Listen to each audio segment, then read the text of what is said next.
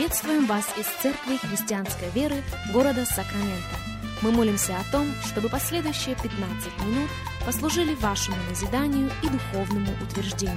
Присоединяйтесь к нашему эфиру, как пастор Сергей Головей предлагает вашему вниманию передачу «Настоящая истина».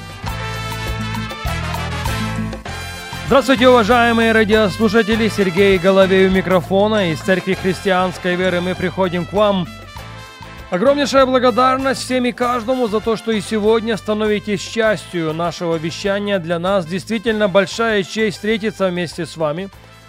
Для нас действительно большая честь провести вместе с вами последующих несколько минут, как мы начинаем новую серию радиопрограмм. Я назвал ее «Животворящий все Бог в Его время». Наш базовый текст – это первое послание к Тимофею, шестая глава, и вашему вниманию небольшой отрывок, начиная с 13 текста.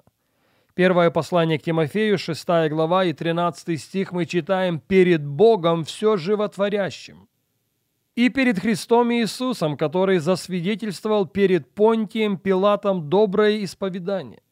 Завещаю тебе соблюсти заповедь чисто и неукоризненно – даже до явления Господа нашего Иисуса Христа, которое в свое время откроет блаженный и единый сильный Царь царствующих и Господь господствующих, единый имеющий бессмертие, который обитает в неприступном свете, которого никто из человеком не видел и видеть не может. Ему честь и держава вечная. Аминь.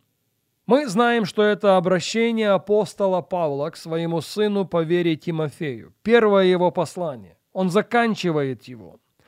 И в последних строках этого письма, я полагаю, он хочет прописать что-то очень важное, что-то очень существенное, что-то очень ободряющее. И он подбирает для этого соответствующие слова, говоря перед Богом все животворящим. Помни, Тимофей, помни, служитель Евангелия, что ты ходишь, помни, что ты живешь. Помни, что ты служишь в первую очередь перед Богом все животворящим. Это послание сегодня обращено и каждому из нас без исключения. Мы живем, мы ходим, мы служим Богу все животворящему. Я бы хотел, чтобы эти слова были прописаны сегодня на скрижалях нашего сердца чтобы мы проговаривали их в духовный мир. Я и моя семья служим Богу все животворящему. Для Него действительно нет абсолютно ничего невозможного. Он без ограничений Бог. И все умершее или близкое к смерти Он может животворить. Он может животворить это силой своего благодатного Духа. И, кстати, на страницах Священного Писания, пример за примером, мы находим, как Бог вторгался в судьбы обычных людей, но они по-своему были необычно обычными или обычно необычными. Их связывала с Богом вера, меняющая их мир.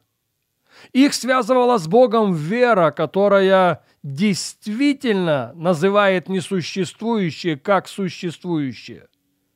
И облеченные в силу Духа Святого, они становились свидетелями, как Бог животворит абсолютно все. Мы знаем, что у Него нет лицеприятия. И тот же самый Дух, который однажды коснулся омертвелой утробы Сары, может коснуться и нашего сердца, может коснуться нашей жизни – может коснуться и наших обстоятельств. Когда Божье Слово пришло в исполнение, Сара рассмеялась. Она говорила неоднократно, «Никто не слышал об этом раньше, чтобы от девяностолетней родился сын». Но так произошло. Именно это имело место, потому что мы с вами служим Богу все животворящему. По-человечески это было невозможно – но невозможное для людей возможно для Бога. Кстати, Сара далеко не единственный пример на страницах Священного Писания, не так ли? Мы читаем о некой безымянной женщине, которая пережила богоявление в особенной форме. Она не знала, что ангел был послан к ней. Она думала, что это просто человек, который зашел для того, чтобы ей что-то сказать, или что-то спросить, или что-то попросить.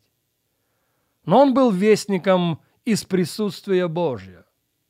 Вот ты неплодно не рождаешь, но все поменяется, потому что Бог – это животворящий все Бог. И он коснулся утробы матери Самсона. Кстати, и в продолжении в книге Судей с 13 по 16 главы мы так и не узнаем ее имени. Но она уверовала в это послание. Но она уверовала в слово, которое принес ей ангел. Она уверовала в то, что может быть обличена в силу Святого Духа, животворящую абсолютно все. И вот она дает рождение человеку по имени Самсон, которого Бог использует потрясающим образом, чтобы проявить, чтобы манифестировать свою избавляющую силу. А как в отношении женщины по имени Анна? Ведь же там перед лицом Господа она стояла и плакала в полном сокрушении. Ее уста еле двигались. Или священник счел ее за пьяную. Он не замедлил, чтобы обличить ее. «Эй, ты! Пойди и вытверзить от твоего вина, а потом можешь войти в Дом Божий. Приведи себя в соответствующее состояние. Предстань перед Богом в правильном положении – потому что только тогда он сможет услышать тебя. Но этот священник не мог проникнуть внутрь этой женщины. Он не мог знать, что она действительно изливает свое сердце, свою душу перед Господом. У нее сокровеннейший разговор со Всевышним, если ты дашь мне младенца мужеского пола. Бритва не коснется головы его. Он будет твоим орудием. Он будет сосудом в твоих руках. Я посвящаю его тебе с первого дня его рождения. И Господь принял ее молитву. Не просто принял ее молитву, Он отреагировал на нее так, как только Бог может отреагировать. Животворящий все Бог. Мы с вами служим Богу все животворящему. Он может опуститься на наш уровень, Он может коснуться наших обстоятельств. Он может животворить нашу мечту. Он может животворить наше призвание. Он может животворить наше с вами предназначение. Это при условии, что мы дадим ему возможность это сделать. Я должен сказать, что Анной, матерью Самуила, список этих бесплодных не заканчивается. Уже на страницах Нового Завета мы с вами знакомимся с женщиной по имени Елизавета. Тоже бесплодно. Тоже в летах преклонных тоже не по возрасту рождает человека, о котором сам Бог засвидетельствовал, что не было пророка больше Иоанна Крестителя.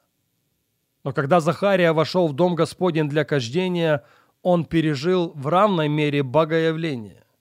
Ангел был послан ему от присутствия Всевышнего, который сказал ему о том, что твоя жена неплодна, но все поменяется, потому что ты ходишь потому что ты живешь, потому что ты служишь Богу, все животворящему. И этот все животворящий Бог коснется силой своего Святого Духа утробы твоей жены. И она родит величайшего пророка, который предвозвестит пришествие Мессии. Вот у Захарии, отца Иоанна Крестителя, были проблемы с посланием ангела. Он усомнился в сказанном и за это в какой-то мере был наказан. Но об этом мы должны будем продолжить наш разговор на нашей следующей программе.